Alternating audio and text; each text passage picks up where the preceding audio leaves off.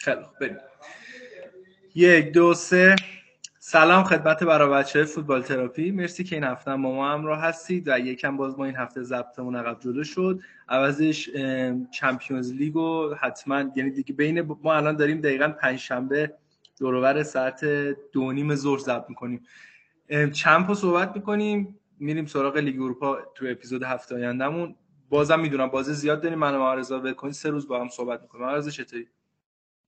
سلام سلام به همه. امیدوارم حالتون خوب باشه. همونجوری که علیرضا گفت یه توفیق اجباری هم شد وقفه این دفعهمون که باعث شد بازی لیگ قهرمانان هم پوشش بدیم و عملا از بار برنامه‌ریزی یکم کم کنیم چون اونجا لیگ اروپا داریم کنفرانس داریم بخوایم به همه اونا رو با هم بگیم عملا یه برنامه میتره که دیگه اونقدر ظرفیت و زمان نداریم. اما علیرضا قبل از اینکه شروع کنیم می‌خوام یه کوچولو بگم. تیم ملی آلمان تو فیفا یا اولین بازی خودش رو با یولیان ناگلزمن انجام داده تا مسابقه انجام داد تو تور آمریکاش با تیم ملی آمریکا و تیم ملی مکزیک بازی کرد. سه یک تونست آمریکا رو ببره و دو دو با مکزیک بازیشون مساوی شد. خب بازی اول خیلی نمیشه انتظار عجیب و غریبی داشت ولی ناگلزمن سعی کرد چیزای مختلفی رو امتحان کنه. نکته جالبی بود که فولکروک تو هر دو بازی گلزنی کردش و به نظرم داره خودش رو اثبات می‌کنه به ناگلزمن که به عنوان مهاجم اصلی در یورو 2024 روش حساب کنه. اگر که ناگلزمن تصمیمش این باشه که با یه مهاجم نوکی کلاسیک به اون بازی ها در واقع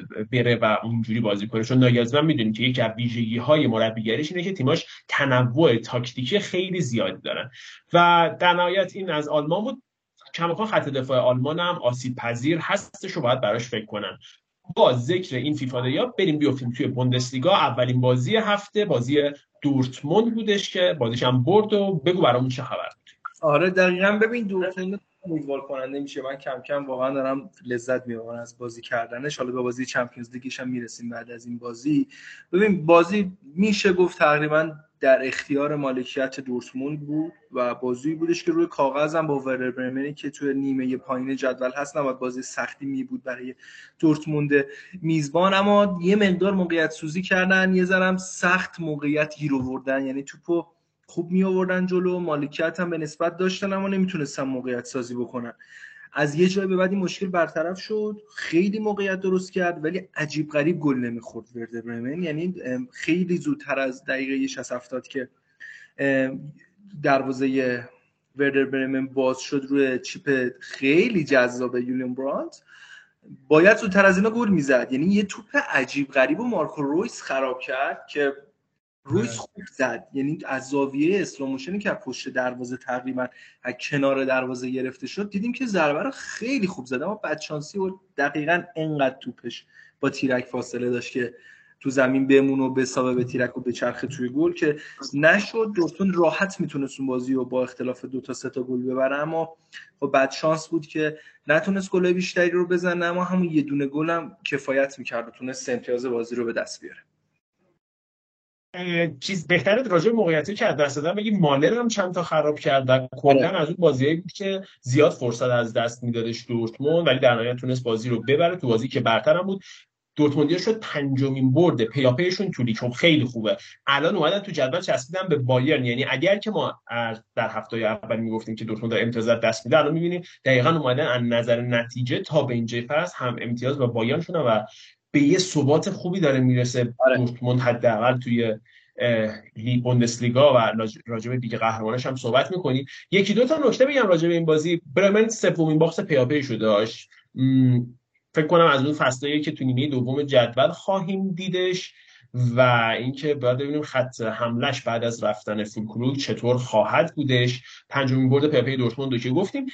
رو صحنه گل که داشتم نگاه می‌کردم خواستم بگم که چقدر پاس گل خوبی داد امرجان یعنی از اونایی بود که قشنگ فضا رو تونست ببینه و چقدر خوب برانت حرکت کرد برای اون فضا. این یعنی از اونایی نبود که یه موقع تو داری میدوی بازیکنم از یه لای توپو میندازه برات ببینیم چه قشنگ پاس ولی یه موقع توپ میری یه جایی که کسی اونجا نیست. بازیکن فضا رو دیده. اون یکی مهاجمم اون فضا رو دیده این توپو میندازه. اون به نیت اون فضا حرکت کرده و همه اینا نتیجهش میشه اون گل قشنگی که بورس دورتموند به ثمر رسوند. یه نکته خیلی خیلی خوب داشت دورتموند امیدوار کننده بهتر بگم برای دورتموند این بودش که انمشا بازی خوبی انجام داد.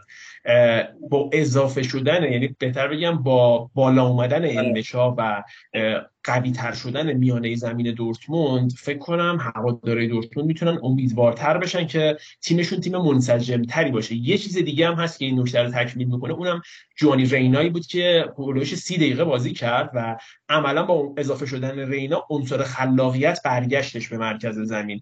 و فکر می‌کنم هر شرایط که جلوتر بریم. رینا آماده تر بشه. انمچم بیشتر تو شرایط سطح بالاتری قرار بگیره دورتموند از نظر جمع کردن وسط زمین حرفای بیشتری برای گفتن خواهد داشت.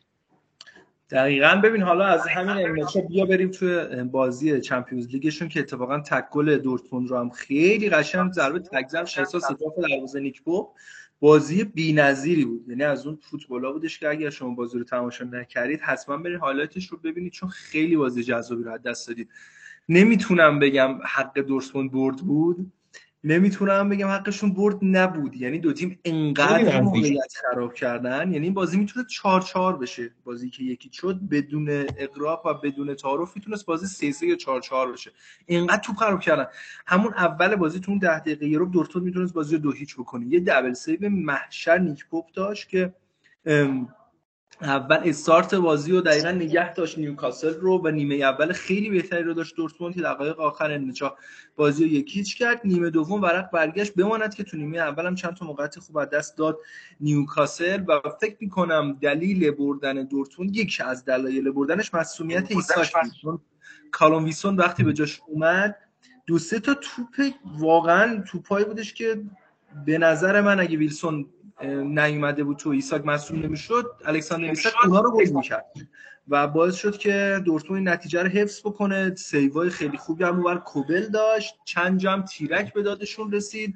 نیک پوپ باز چند تا واکنش خوب داشت. در کل بازی فوق العاده قشنگی بود و این برد حیاتی ترین سه امتیاز شاید این یکی دو ماه اخیر دورتموند بود چون عملا تو رقابت Champions League نگهشون داشت و اونورم که پی اس جی سه هیچ بازیشو برد در برابر میلان الان دیگه نیوکاسل پی اس جی و دورتموند بالاتر از میلان برای دو تا جایگاه صعود دارن میجنگن و فکر می‌کنم میلان شرایطش خیلی سختتر شده.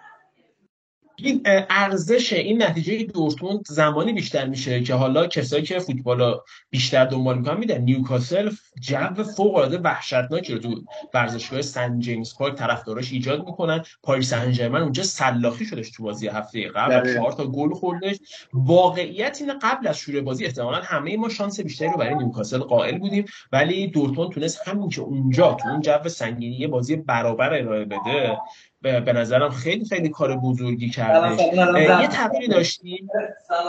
یه تغییری داشتیم آره. تغییر سیستمی که از 4 2 3 1 تو بازی ها برمن اومد به 4 3 3 حالا می‌تونیم بگیم تغییر داد سیستمش رو. و کار فوق العاده هوشمندانه بود که ترزیش کرد. عملا با گذاشتن انمشا و امرجان و زابیتزر تو وسط زمین تونست یه مقدار این جنگای وسط زمین رو به نفع دورتموند تغییر بده. این یه اتفاق به نظرم خیلی خوب بودش که انجام شد. و راجع به کوبل صحبت کردی جری گوری کوپل فکر کنم بعد از مدت ها اعتماد رو توی چارچوب دروازه به هواداری دورتموند برگردونده و یه مقدار خیالشون راحته. ولی دورتموند به نظرم هنوز یه نکته خطرناک داره. ما قبلا می‌گفتیم دورتموند راحت امتیاز از دست مثلا بازی که باید می‌برد و میاد مساوی می‌کرد.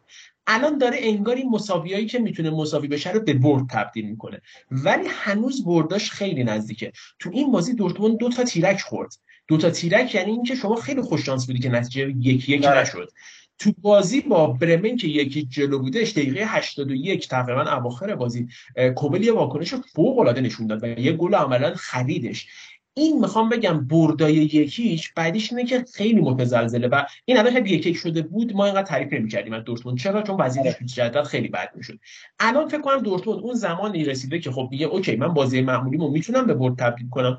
حالا باید بیام به بردام یه قوام و غلظتی بدم که معتبرتر بشه. تا یه جا مگه لغزیدم انقدر بار این برده پررنگ باشه که تو نتیجه خلال ایجاد نکنه. آره دقیقا اتفاقی که باید به مرور توی دورتموند برطرف کنیم. همونجوری که اول فصل و اپیزودی که با هم ضبط می‌کردیم یادت هست که من چقدر عصبانی بودم و چقدر انتقاد می‌کردیم از دورتموند و آروم آروم داره شرایطش رو بهتر می‌کنه ترزیچ.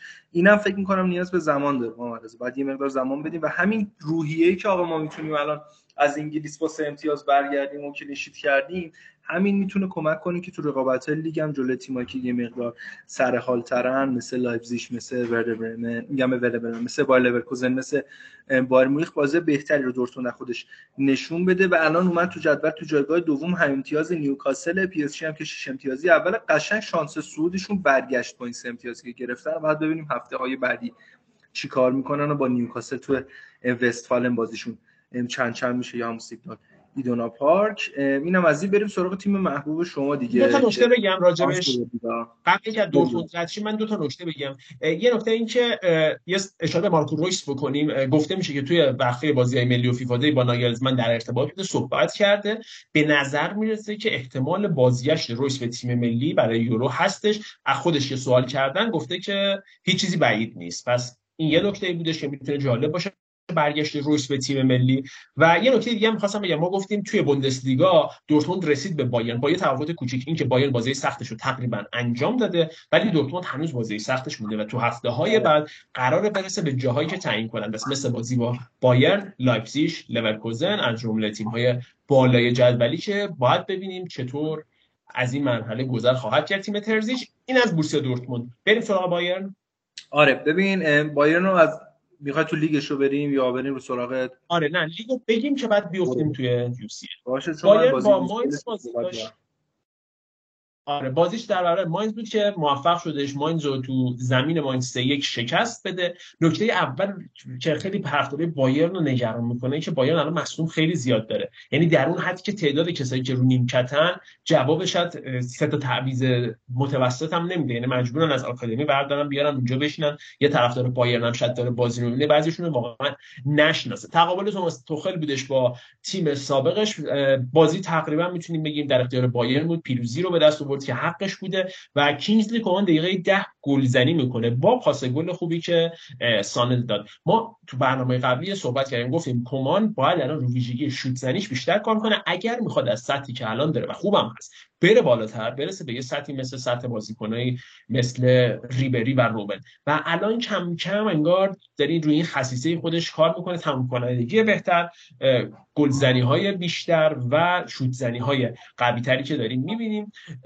دیگه بعد باید بگم که هریکین گلزنی کرد گل شماره 9 رو در لیگ به ثمر رسون تا روند خوبش رو ادامه بده. بایرن کماکان از عمق خط دفاع آسیب پذیره. ما اشاره کرده بودیم راجع به این موضوع ولی چیزی که تو بازی با ماینز به می‌خورد این بود که اتفاقا از کناره ها هم بایرن آسیب پذیر بود. یعنی تو دفعاتی بود که پشت لایمری که داشت اون مسابقه دفاع راست بازی می‌کرد و پشت آلفونسو دیویسی که داشت دفاع چپ بازی می‌کرد خالی میموند. از هر دو سمت نفوذ می‌کردن و نفوذی که بعضی وقتها خیلی خطرناک بودش و این می‌تونه تو بازی بزرگ کار دست بایرن بده به نظرم آره ببین حالا نتیجه محبوبتون بود این هفته سه یک. با اینکه به نظر من خیلی بازی سختی نبود. ماینس و چیزی هم که دیدیم همین اتفاق افتاده بود. اما اون بر بازی با گالاتاسارای شما بازی فوق العاده ای بود. یعنی نمی‌دونم با چه حالتی باید بگم.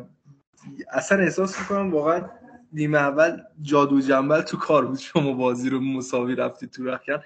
خیلی بازی دست گالاتاسارای بود به خصوص از موقعی که گل زدید یعنی کینگزلی کومن از همون دقیقه های اول که گل زد بازی دست گرفته بود. گالا چند تا توپ عجیب غریب نخوردید یه پنالتی چیپ واقعا روحی خراب کن ایکاردی زد و توپی که دقیقه 45 لوکاس توریرا زد بیرون اگر گل می‌شد من فکر می‌کنم دیگه شما شانسی برای بردن این بازی نداشتید. یعنی اصلا همه چیه بایرن تو نیمه اول به هم ریخته بود. خطا زیاد می‌کردن احتمال دریافت کارت زردشون بالا بود. اشتباه فردشون رفته بود بالا موقعیت زیاد می‌دادن و صدقه سریع خراب کردن مهاجمای گالا و توپ خراب کردن ایکاردی و توریرا و بقیه بازیکنان گالا بود که بازی یک یک مساوی رفت رخ البته که چند تا واکنش خوبم اوراش داشت تو هم نیمه نخست. بایرن تو این مسابقه هم کماکان مشکل مصومین زیاد رو با خودش داشت. حالا یکی دو تاشون یه ذره بهتر شده بودن. گورتسکا که توی بازی با ماینز هم خیلی خوب بودش به دلیل شکستگی ککناهی کف دستاش مجبور شد جراحی کنه میگن دارن تلاش می‌کنن که به بازی با بورسیا دورتموند برسه در اما با هر شکلی که بود با این پا به این مسابقه گذاشت گالایی که اذیت کرده منچستر رو توی اولترافورد شکست داده بود و تو جو وحشتناک ورزشگاه استانبول خب اومد بازی رو شروع کرد. ولی بایر رو خیلی خوش موقع زد و بعدش هم همونجوری که گفتی خیلی سریع جا داشت که گالا گلو بزنه. ولی یه سری واکنش عجیب و غریب اسپنور رایش خودش نشون داد که واقعا تحسین برانگیز بودش و فوقالعاده بودش. اونور مهاجمای گالا هم کمکاری نکردن تا تونستن خراب کردن از دروازه خالی بگیرن خیلی نزدم واقعا. خیلی عجیب بودش اینقدر دارن خراب می‌کنن و بازی بسیار نزدیک بود. جالب مالکیت گالا توی مسابقه بیشتر بود. 52 درصد گالا 48 درصد بایرن. درسته حالا دو درصد خیلی چیزی نیست دو درصد اون بر ولی جلوی تیمی بای... مثل بایرن که معمولا بازی مالکانه ارائه میده وقتی این آمار به دست بیاد نشون میده که اون تیم چقدر مسلط بوده رو بازی. ایکس رو داشتم آخر بازی نگاه می‌کردم. ایکس جی بایرن 1.77 ایکس یا امید گلزنی گالاتاسارای 3 ممیز صفر هشت بود و کاملا گالا بنده خدا دلم میسوزه براشون جا داشت یه گلزنی بگن اما از یه جایی کم کم ورق چرخیدش. با تعویضی که آره. نیمه دوم ببین می‌خوام بگم تا حوش 60 بازی تقریبا برابر بود دقیقه 60 ولی انگار گالا اون فشار زیادی که داشت می آورد و هم از نظر جسمی و هم از نظر روانی دیگه یهو واداد و خالی کرد. دقیقا اون اصطلاحی که مثلا تو کشتی میگن میگن یهو تو وقت دوم بدن خالی می‌کنه. انگار گالا کشش اون سطح بالا نداشت. حالا اینجا دو جور می‌تونی نگاه کنیم. اینکه بایرن شانس آوردی اگه گالا گل می‌زد اینجوری می‌شد و تو بعدش شاید نمی‌تونستی به آخرش گل بزنی. یا یه جور دیگه از زاویه به نفع تو خیلی نگاه کنیم. اینکه بگیم خیلی خب تو در برابر فشارهای زیاد می‌دونستی این تیم کم میاره. مقاومت کردی با چاشنی شانس هم بود. گذاشتی اونجایی که اون کم میاره تو ضربت و زدی. از این نظر خب میشه یه مثلا پوانی به تفکرات تاکتیکی توخل داد. ولی خب از زمانی که گالا دیگه یه مقدار انرژیش کم شد بایرن به خوبی اومد جلو. کماکان بایرنی ها در فاز تهاجم تیم بسیار توانمندی هستن و از اون تیمایی که گلزنی برای بایرن سخت نیست. هر چقدر گل نخوردن برای بایرن روزا سخت. تو زمینه گلزنی مشکلی ندارم و خط حمله این تیم کاملا برنده عمل گل خیلی شبیه گلی بود که جلوی ماین زد. یعنی بوگر رو پیدا کرده. که که از کجا چجوری بره آره. بزنه که دروازه ها باز بشه. دو تا نکته راجع به بایرن بگم. یکی که یه ذره گفته میشه حواشی داره ایجاد میشه به خاطر بازگشت مانوئل نویر. ولی تو بایرن نه تو تیم ملی. این که ناگلزمن گفته که با برگشت نویر کماکان بازوبند کاپیتانی به دستان ایلکای گندوان بسته خواهد شد و این می‌تونه از اون چیزایی باشه که با توجه به ورود تازه ناگلزمن به تیم ملی یه ذره براش چالش ایجاد بکنه. امیدوارم که نویر اذیتی نکنه اتفاقی نیفته. و یه نکته مهم دیگه. جمال موسیالا زمانی که مدیریت قبلی بایرن سر کار بود موسیالا دیویس از جمله بازیکنایی بودن که داشت باهاشون صحبت های تمدید قرارداد انجام می‌شد و تا یه مرحله جلو رفته بود. بعد می‌خوره به پرسه اخراج کان و حمیدزیش و کلا مدیریت ورزشی بایرن زیرو رو میشه و از بعد تغییرات دیگه صحبتی با این بازیکنان نمیشه و این بازیکنان این مقدار ناراحت شدن و الان گفته میشه که حتی دارن پیشنهادهای دیگر رو بررسی می‌کنن. این اتفاق خیلی بدیه. فکر کنم تو برنامه پارسال بود یعنی فصل پیش بود که گفتیم یه سری تغییرات اینجوری بالا پایینی غیر منطقی که تو تیم ها میشه مثل همون اخراج ناگلزمن آوردن توخیل بعد حواشی توخیل بعد اخراج کانو همیزیش به یه سری بازیکنایی که می‌خوان بیان به این تیم به یه سری بازیکنایی که می‌خوان قراردادشون رو تمدید کنن تصویری از ثبات ارائه نمیده. مثل اقتصاد دیدی میگن جایی که ثبات نباشه سرمایه‌دار میترسه بیا سرمایه‌شو بیاره خود سرمایه فرار می‌کنه. انگار این بی‌ثباتی مدیریت و کادر فنی و باشگاه بایرن هم یه ذره داره بعضی از بازیکن‌ها رو میترسونه. این به نظرم نکته خطرناکی گفته میشه لیورپول سیتی و رئال مادرید از جمله تیمایی که به جمال موسیالا و آلفونسو دیویس که رئال مادرید بیشتر روش نظر داره ابراز علاقه کردن و بایرن اینجا چالشی داره که هر چی سریعتر با مدیریت ورزشیش باید بره سراغ پر کردن این حفره آره دقیقا ما بازم مثل همیشه ما نصف وقت برنامه رو به دورتموند و بایر اختصاص دادیم. بریم کم کم سراغ بازی های دیگه این هفته. دارمشتاد لایپزیش بازی که بازم طبق پیش بینیمون خیلی راحت لایپزیش بازی رو برد. یعنی تقریبا می‌تونم بگم بازی چند ثانیه فقط تو حالت مساوی باقی موند و لایپزیگ تقریبا 90 دقیقه برنده بازی بود و آخرم با برد بازی رو تمام کرد. چون دقیقه یک اوپندا گل زد. ثانیه 42 آره کلا 40 41 ثانیه دارمشتاد تونست مساوی بازی رو نگه داره و بعدش هم که بازی رو داد دیگه. آره لایپزیگ بهتر بود. اوپندا کماکان آماده خیلی زود کار کرد و جالبه که گلم یه جوری بود که عملا همون اول کاری شیرازه دارمشتاد یکم پاره کرد. اگرچه که دارمشتاد یا بعد از اینکه گل دومم دقیقه 24 از فورسبرگ خوردن روی ضربه آزادی که دروازه‌بانشون شوهن افتضاح بود. یعنی این باگای فیفا رو دیدی؟ یا توپ تو بازیکن رد میشه؟ دروازه‌بان اینجوری اومد توپو بگیره توپ رد شد رفت.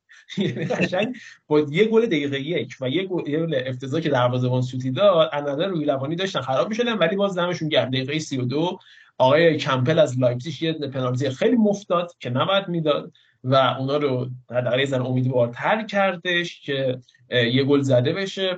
اختلاف کمتر شد تا اینکه در نیمه دوم باز هم اوپندا اوپندایی که او همین روزها آماده است تونست برای لایپزیگ گلزنی بکنه.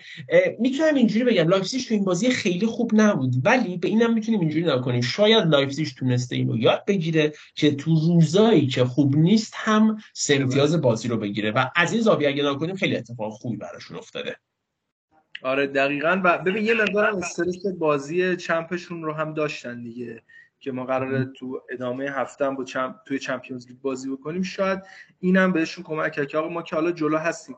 بذار فکر و ذکرمون رو بذاریم روی بازی Champions League خودمون. هرچند که بازی خیلی سختی پیش بینی می‌شد نداشته باشه در برابر ستاره سرخ. بازی که اونورم سه یک برد. حالا صحبت های این بازی رو اگه تموم کردیم بریم اونور. اونورم بازی باز براشون خیلی سخت نبود. زود گل زدن. ببین لایپزیگ فصل خوب گل می‌زنه و زودم گل می‌زنه. توی بازی در برابر ستاره سرخشون هم دقیقه دوازده گل زدن دقیقه 60 59 دو هیچ کردن بازی رو. و حالا دقیقه گلای 70 و 84 که به ثمر رسید بازی دو یک و سه یک شد خیلی توی روند بازی تاثیر نذاشت. ولی باز نکته از اهمیتی بود که دنی اولمو هم دوباره پاش برای لایپزیگ به گلزنی باز شد. اون بازی هم خیلی یک طرفه بود. اگر بازی رو ندیده باشید به نظر, به نظر من بازی بازی کاملا یک طرفه بود و لایپزیگ خیلی راحت تونست بازی رو ببره. یعنی شما ایکس جیش رو ببینید همون دو هفت دو هشت ایکس جی بودی که واسه لایپزیگ ثبت شده توی اپ فوتموب که معمولا ایکس جی ها رو پایین تر ثبت می‌کنه. یعنی اگه با جای دیگه تو چک کنی می‌تونه نزدیک سه هم باشه و بالاتر از سه. لایپزیش کاملا مستحق زدن این سه تا گل بود و به اون چیزی که باید رسید و شرایطش رو تو جدول بهبود بخشید. احتمالا اگر اتفاق خاصی نیفته دیگه واقعا منچستر سیتی لایپزیگ از گروهشون صعود می‌کنن. دیگه سیتی با 9 امتیاز اول لایپزیگ 6 امتیاز دومه یانگ بویز و ستاره سرخ هم هم اکنون با یه امتیاز سوم و چهارم. این دو تا تیم باید با هم دیگه بجنگن برای اینکه برن به لیگ اروپا. من فقط بخواستم نکته ای که بهش بیشتر اشاره کنم این برگشت دنی اولمو بودش که کم کم که دوباره کامل مهیای بازی بشه قطعا مهره بسیار بسیار مهمی برای لایپزیگ. هستش و می‌تونه خیلی بهشون کمک کنه. ما یه تیم دیگه هم داشتیم که توی لیگ قهرمانان نماینده آلمان بود و بازی کرد. به اونم سر بخوایم یونیون برلین بود. یونی برلینی که تو لیگ اصلا نبود. این هفته به مصاف یکی از تیمایی رفت که اتفاقا برعکس یونیون حالش کاملا خوبه و اون تیم اشتوتگارت بازی با برتری 3 بر 0 اشتوتگارت برد پرگل دیگه برای اشتوتگارت به پایان رسید. یونیون ششم باخت پی داد و اصلا جالب نیست. اگرچه که با صحبت کردم بعد بازی گفته که برایش فکر می‌کنم من باید استعفا بدم؟ یه مربی که قرار نیست همش ببازه. یعنی معتقد که یه جایی این باخته متوقف میشه. هرچند خودش هم گفته بود که چیزی که مهمه اینه که وضعیتمون تو جدول کجاست که خب اون نکته که الان یونیون اصلا وضعیت جالبی نداره. اما اشتوتگار تو این مسابقه برتر بود و گل اولشون رو کسی نزد جز همون همیشگیشون تو این فصل آقای گیراسی که گل شماره 14 رو آقای گل فعلی بوندسلیگا به ثمر رسوند. اما چیزی که این خوشحالی رو برای اشتوتگارت تلخ می‌کنه این بود که گیراسی مصدوم شد. گیراسی مصدوم شد و احتمالاً یه گفته میشه دوتا بازی لیگ رو حداقل از دست خواهد داد. به نظرم الان یه چالش حالا نظر طرفداری اشتوتگارت نبینیم یه چالش برای اشتوتگارت رقم می‌خوره. اینکه بدونیم گیراسی رو ازش بگیریم چی برای گفتن داره؟ آیا فقط درخشش گیراسی باعث شده که اونا الان اینجای جدول باشن انقدر ببرن یا نه؟ بدون گیراسی هم کماکان می‌تونه این تیم به روند خودش ادامه بده. مسئولیتش از ناحیه فیبر عضلات ران بوده و به این ترتیب یه چالش پیش روی داره آره البته که به اونداف که جایگزین شد و احتمال بسیار زیاد تو بازی آینده هم به جای گیراسی بازی کنه تو همین بازی گل زد. یکی دوتا بازی هست که تقریبا داره پاش به گلزنی باز میشه یا موقعیت خوبی رو به دست میاره. فکر می‌کنم تاثیرگذار باشه اما جدول بازی ها رو که داریم نگاه می‌کنیم با هوفنهایم و یونیون برلین بازی دارن و حتی اگر سه تا بازی نباشه با هایدنهایم البته یونیون برلینشون تو جام حذفی DFB Pokal ه اما اگر بتونن به بازی دورتموند برسوننش می‌تونه خیلی قضیه قشنگ بشه. اگر نرسه تو اون بازی احتمالا یه مقدار چالش داشته باشه شوتگارد تو خونه خودش در برابر دورتموند که با نبودن گیراسی می‌تونه نکته مثبتی واسه دورتموند باشه. من خودم شخصا دوست دارم نرسه به بازی دورتموند بازی که 11 نوامبر قرار برگزار بشه یه دو هفته قشنگ فاصله داریم امروز 26 اکتبر واقعا دوست دارم واقعا نرسه به اون بازی. دورتموند خیال رابا و دفاع دورتموند یه نفسی می‌کشه. مردونه به وضع اگر بخواید باید مردونه نرسه. راجع به بگم یه چیزی که خیلی تو ذوق می‌زد این بود که هم رو گل اول که گیراسی زد هم تو گل دقیقه 88 که اوندا زد هر دو گل برای سر بود. دو تا بازیکن مهاجم تیم اشتوتگارت خیلی راحت بدون هیچ فشار و هیچ یارگیری تو محبت حرکت کردن به توپ ضربه زدن دروازه باز شد. و این از خط دفاع تیمی مثل یونیون بعیده که اینقدر راحت فضا بده و چه بسا همین حرکاتشونه که باعث شده الان 6 تا بازی پشت سر هم ببازن و یه تهدید زنگ خطر براشون به صدا در بیاد. دوباره یاد اون جمله افتادم که پونیچی گفته بودش البته بازی نمی‌کنه ترکیب اصلی این روزا. گفته بود من میرم تا تجربیاتم استفاده کنم برای خط دفاع برلین و یاد مسابقه معروف منصوریان که رو خط دفاع یوونتوس کار کرده بود و بعدش تیمشون سرش اومد. اینم شاشنه کار کنیم. خلاصه یونیون هم اینجا باخت مثل همیشه تا مثل همیشه مثل چند اخیر تا بره جلوی ناپولی. تیم خوب ایتالیایی در واقع قرار بگیره. بازی که یک بر صفر به سود ناپلی ها به اتمام رسید.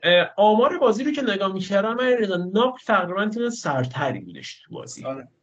ببین بازی و ناپولی خیلی بازی قشنگی نبود اولا. بگم با توجه که رودی گارسیا هم یه مقدار توی چلنج و درگیری هست و لیگ برتر چون اونجوری که فصل پیش تونست ناپولی نتیجه بگیره و قهرمان بشه الان این فصل بازی نمی‌کنه و اسپالتی یعنی در واقع ناپولی اسپالتی زمین تاسون با ناپولی رودی گارسیا متفاوت بوده. اوسیمن هم توی مسابقه به دلیل مصدومیت نداشت. یه مقدار با ترس اومد تو زمین شاید البته. یونیون برلین هم یونیون برلین مثلا جلوی رئال مادرید نبود که اون رو داشته باشه انگانی شکست های پشت سر همه این استرسه و این کرخ بودن رو به تیم انتقال داده. برای همین هر دو تیم اون ترسه باعث شد که بازی همیشگیشون نکنن. خیلی بازی هجومی نبود موقعیت گلای زیادی خلق نشد. یه گلم به ثمر رسون که VAR برگردون یونیون برلین که درست هم بود البته.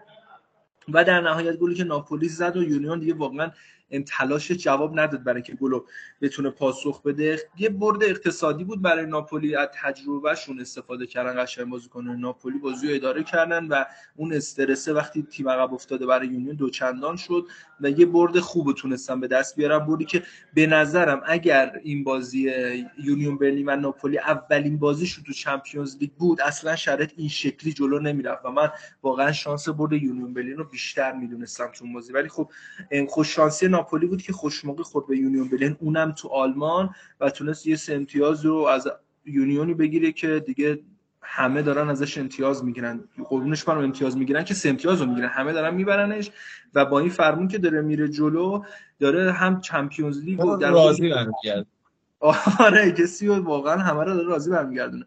یعنی تا حدودی ما اوایل فصل صحبت می‌کردیم گفتیم نشه که یونیون لیگ رو فدای چمپیونز لیگ بکنه اما نه چمپیونز داره نتیجه می‌گیره نه لیگ و دوباره داره تبدیل میشه به یه تیمی که خب قرار آیا ما تو بوندسلیگا به عنوان یه تیم وسط جدول معمولی از این بعد ببینیمش؟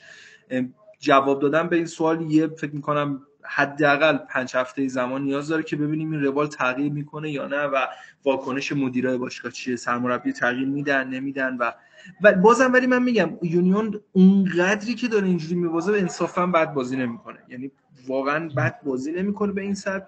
ولی خب بدشانسی و اشتباهات فردی و گل نزدن ها دست به دست هم داده که این اعتماد به نفس هم به حریفا پیداش داده شده از طرف خودشون که آقا بیاید ما رو ببرید دیگه کاری نداره که همه دارن ما رو می‌برن.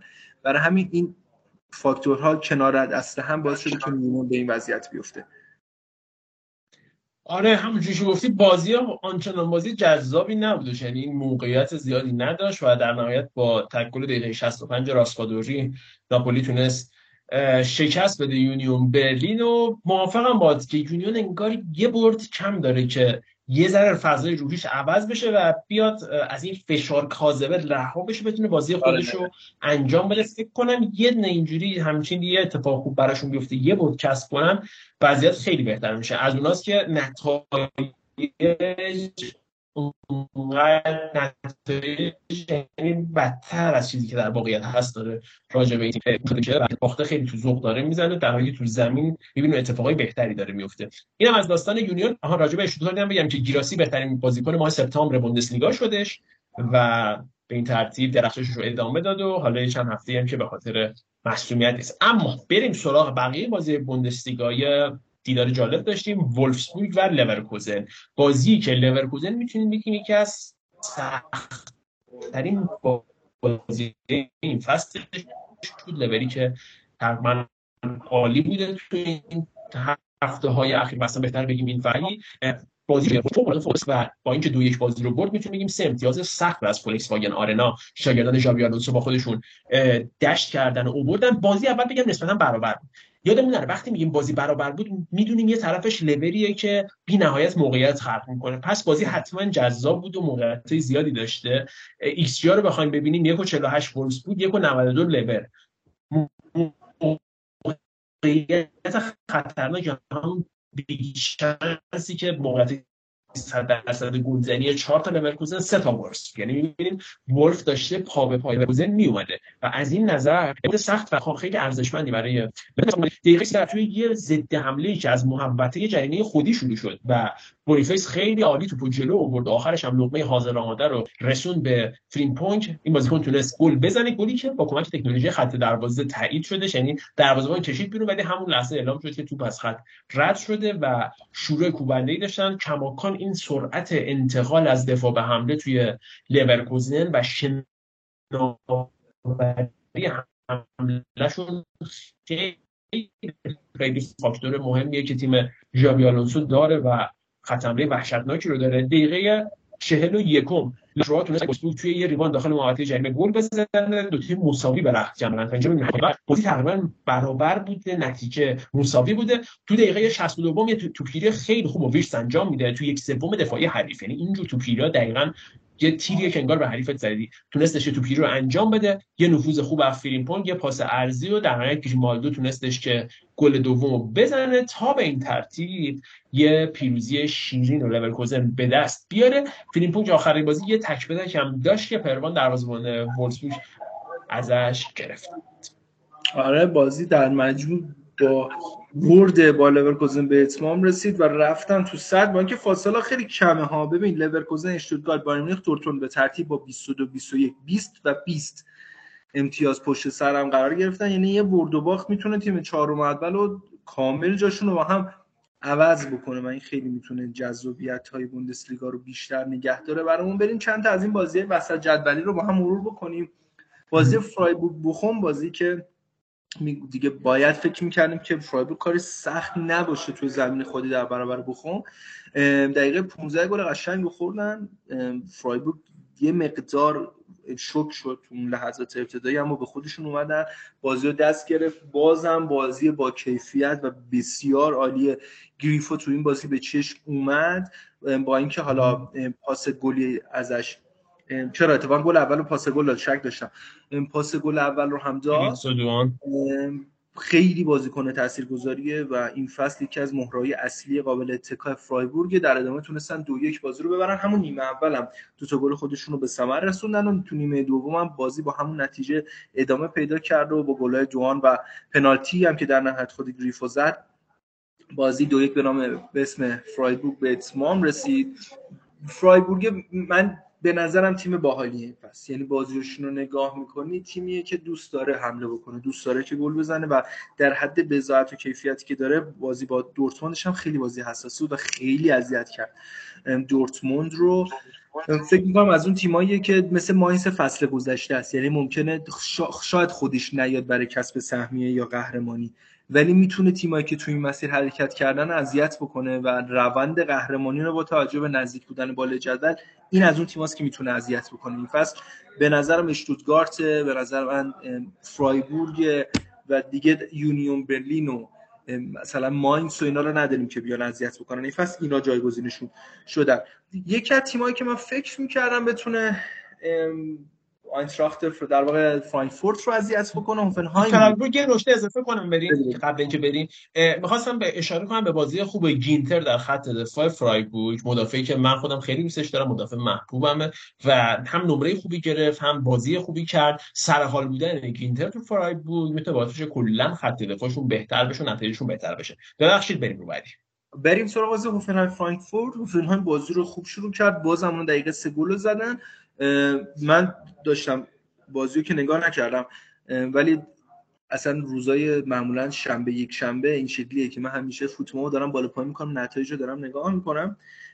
گفتم که دیدم که ای خب هوفنهایم یکی جلو گفتم رفتیم واسه یه دونه از اون بردای عجیب غریب و ما دوباره قرار بشین بگیم آ این فرانکفورت این فصل ترکیده. دیدی دیگه مساوی هم نمی‌تونه بگیره. باخ و من داشتم این سناریوهای این شکلی تو ذهن خودم مرور می‌کردم که رفتم و یه یه رو بعد دیگه دیوانم عمر مرموش بازی رو یکی کرد و بعد دو یک و سه یک تو همون نیمه اول فرانکفورت برگشت به بازی و highlight بازی رو دیدم. کاملا مستحق زدن این گل ها بودن. خیلی قشنگ بازی کردن با اینکه استادیوم هوفنهایم هم جو خوبی داشت. یعنی هوادارا هم یعنی همه چی تکمیل بود برای هوفنهایم اما فرانکفورت قشنگ با یه کاراکتر و ذهنیت قشنگ اومد و خودش رو به نیمه بالای جدول رسونده و تا حدودی با این برد تثبیت کرد. الان تیم رده ششم و هفتم پشت سر هم هوفنهایم ششم با 15 امتیاز فرانکفورت با هفتم با 13 امتیاز. یه مقدار داره به شرایط خودش برمیگرده. ببخشید تو خیلی کمه تو آره دیگه بازی مونده رو اشاره بکنیم بعد شیم فرانکفورت دینو تاپولر تو همون نیمه اول کارو تموم کرد. چاله که همه اتفاقات تو همون نیمه اول افتاد هر کی نیمه دوم نمی‌دید خیلی چیزی از دست نمی‌داد. آره. و بعد از اینکه اونا چند هفته خوب نتیجه نمی‌گرفتن هفته قبل تونسته بودن هایدنهایم رو شکست بدن. این هفته هوفنهایم رو شکست دادن و انگار که تیم دینو تاپولر یک هم خودش رو پیدا کرده. می‌دونه باید چیکار کنه و بعد منتظر بازی هفته بعدشون باشیم که ببینیم چطور پیش خواهند رفت. یه بازی پرگل هم داشتیم. هایدنهایم آگزبورگ خب هم اصلا ببین دو بازی مونده. آره. ببین هایدنهایم آلزبورگ مونده و کلگلادباخ که شاید باورت نشه. به نظر من این دوتا بازی یکی از قشنگترین بازی این هفته در اومدن که حالا از تعداد گلاشون هم حداقل می‌تونی حدس بزنی. هایدنهایم دقیقه 17 و 18 یعنی پشت سر هم دو تا گل زد. دو تا گلی که یه مقدارم تقصیر مدافعین آلزبورگ بود. و بازی به یک باره چرخید. استادیوم انگار واقعا بم ترکونده بودی توش و یه جوری کل استادیوم قرمز بود و داشتن بالا پایین میپریدن که واکنش های عصبی دروازه‌بان آلزبورگ هم کاملا مشخص بود که چه وضعشه که مثلا چه توپای ما داریم می‌خوریم و دامن یه جورایی انگار حد زده بود که آقا شاید این بازی بر نگرده. اما در کمال تعجب بازم تو همون نیمه اول comeback می‌خوره و اون 17 و آره این 17 18 رو تو 41 42 جبران می‌کنه. قبلش هم یه دونه 29 گلو زدن و بازی 3 2 میره. رختکن و کاملا بازی یه اصلا ورقش برمیگرده. آلزور تیمی نبود که انقدر بخواد هجومی بازی بکنه. هایدنهایم انگار سیر شد. یعنی دقیقا یه حال من اصلا برام سوال بود. اینقدر گشتم یه... یعنی حتی تا اینکه برم بازی رو live ببینم یعنی برم میگم live ببینم برم کامل 90 دقیقه یا 45 دقیقه اول ببینم هم ذهنم رفت. بعد دیدم واقعا حوصله‌ام نمی‌کشه. گشتم یه highlight 10 11 دقیقه ازش پیدا کردم که ببینم نیمه اول چه اتفاقی افتاده دقیقا. که اینقدر هایدنهایم تو این شرایط ایده‌آل از دست داده. ببین از لحظه که بازی رو برد مشکلی که اول فصل گفتم دورتموند داشت.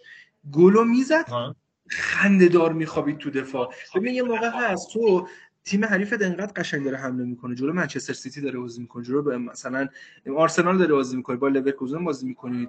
با مونیخ این شکلی که مجبورت می‌کنن بری عقب. یعنی نری عقب انقدر به فضا داری به تعریف میدی که اصلا فضا گل می‌زنن. یه موقع نه هنوز حریفت اصلا اون اعتماد به نفس و اون انرژی حمله کردن یه پارچه رو پیدا نکرده. ولی تو انقدر میشینی عقب. این اعتماد به نفس و فرصت رو به تیم حریف میدی که به حمله بکنه. این بازی از این گزینه دوم بود. هادن ناخواست ناخواسته اتفاقا. اومد تو دفاع. یعنی گفت خب آقا ما دوتا رو زدیم بسمون. بریم 11 نفری دفاع بکنیم. همین نتیجه رو حفظ بکنیم و خیلی راحت هم گل خورد. بود توپای ارسالی وحشتناک کار می‌کردن. یعنی هر چی میومد بازیکن آلزورد می‌زدن و اعتماد به نفس رو پیدا کردن که آقا این تیم ما خیلی راحت می‌تونیم ببریم و همین اتفاق هم در نهایت افتاد. یعنی برتری دو بر صفر خیلی راحت تو همون نیمه اول با سه دو عوض کردن. توی نیمه دوم دیگه هایدنهام تیمی که دو هیچ جلو بود انگیزه حمله نداشت. وای بالا که سه دو عقب افتاده بود و اصلا کاری که خودشون بلایی که خودشون سر خودشون آوردن و نتونستن جمع جورش کنن صرفا تونستن یه مقدار مالکیت رو به دست بیارن و دیگه گل چهارم و پنجم گل چهارم که خوردن که بازی تموم شد دیگه. دقیقای آخرم پنجمی رو آلزور به ثمر رسون من به نظرم آلزبورگ که جسورانه بازی می‌کرد به کنار ولی هاندنهام فقط این نتیجه رو به ترسو بودن خودش باخت. یعنی خیلی راحت می‌تونست این بازی اصلا باید می‌رفت برای اینکه یه برد پرگلی به دست بیاره که روحیه بخش باشه. اما اینقدر ترس از دست دادن نتیجه رو داشتن که همین اتفاق هم براشون افتاد. بازی رو پنج بختن من آخه به چه تیمی؟ با آلزبورگی که تا قبل اون بازی فقط از نه هفت بازی قبلی خودش پنج امتیاز گرفته بود. پشت سر آیدنهام بود تو جدول. با این برد خیلی راحت جایگاه دهم بهشون هدیه دادن و اومدن یازدهم. این ذهنیت هایدنهام چیزی که خب طبیعی هم هست. هنوز به جو بوندسلیگا فصلیه که اومدن آره. زود انگار اون ذهنیت برنده اون ذهنیت جسور بودن رو براشون در نظر بگیریم.